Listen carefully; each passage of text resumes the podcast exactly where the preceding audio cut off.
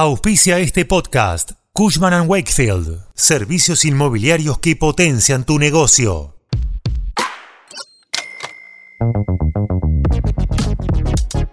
La pesada herencia que recibirá Javier Milei del gobierno de Alberto Fernández se refleja, entre otros aspectos, en las reservas negativas del Banco Central. Y sí, las reservas están en mínimos históricos tras cuatro años de fuertes pérdidas, por lo que será clave que se recuperen para que se puedan eliminar las restricciones cambiarias y sanear la economía. Hoy te contamos más detalles de los dólares que encontrará Milei en el Banco Central.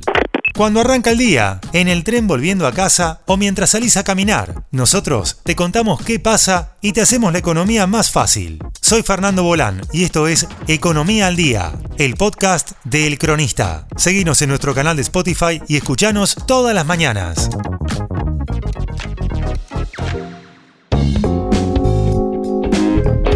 Las consultoras económicas coinciden en que el gobierno del Frente de Todos dejó al Banco Central con preocupantes cifras negativas en sus reservas netas. El rojo estimado sería de entre 11.000 y 12.000 millones de dólares. Son los niveles más bajos de toda la serie histórica de la entidad. Para comparar, al término de la gestión de Mauricio Macri, las tenencias netas, que ya venían cayendo en medio de la crisis, se ubicaban alrededor de 12.000 millones de dólares positivas. La gran pérdida de dólares se dio a pesar de las fuertes restricciones cambiarias que aplicó el gobierno, las cuales se fueron profundizando a lo largo de los cuatro años de gestión. El objetivo era contener la salida de divisas, aunque el efecto fue exactamente contrario y contribuyó en gran medida en el resultado negativo. Si bien la baja de reservas se dio en un contexto donde el país carga una importante deuda externa, los vencimientos de intereses no fueron el principal motivo de pérdida de divisas. Esto porque el gobierno postergó los pagos en las reestructuraciones que hizo con los inversores privados y organismos internacionales.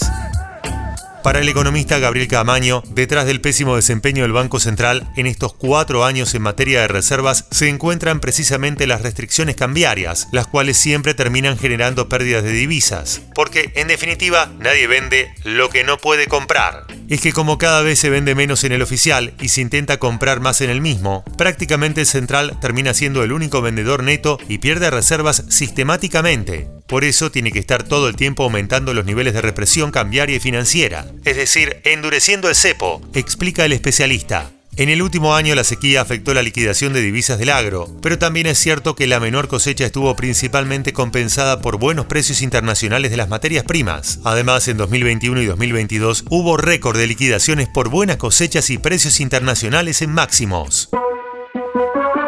Esto fue Economía al Día, el podcast de El Cronista.